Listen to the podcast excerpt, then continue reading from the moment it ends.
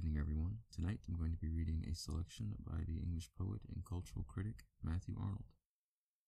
Matthew Arnold was born December 24th in 1822 in Middlesex, England. Now he's most popularly characterized as a sage writer, which is a writer who informs their audience on contemporary social issues as a predominant theme in their works. In 1857, he was elected professor of poetry at Oxford and re-elected in 1862. One of his most notable works, Culture and Anarchy, published in 1869, came from the many lectures he gave at Oxford. Other recognizable works include Literature and Dogma, Essays and Criticism, first and second series, the second series being published after his death, and Dover Beach, from which I will be reading you an excerpt. Matthew Arnold had five children with his spouse Frances Lucy. He died April 15, 1888, in Liverpool, England. Again, this is an excerpt from Dover Beach. Sit back, relax, and enjoy. Dover Beach. The sea is calm tonight. The tide is full. The moon lies fair upon the straits.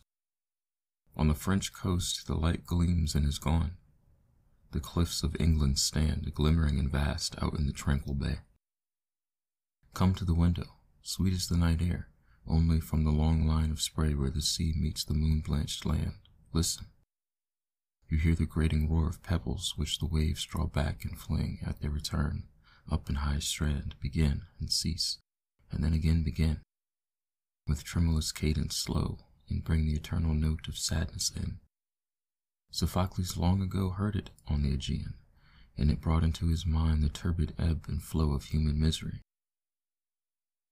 We find also in the sound a thought, hearing it by this distant northern sea.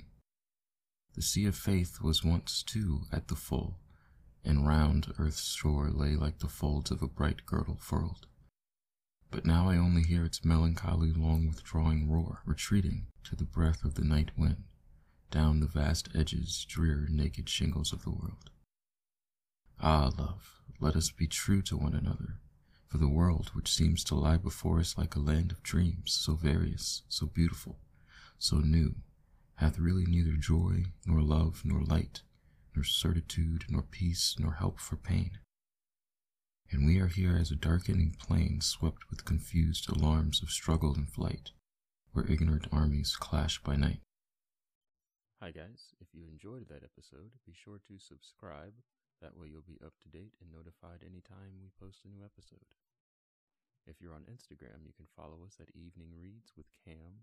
Again, that's Evening Reads with Cam on Instagram.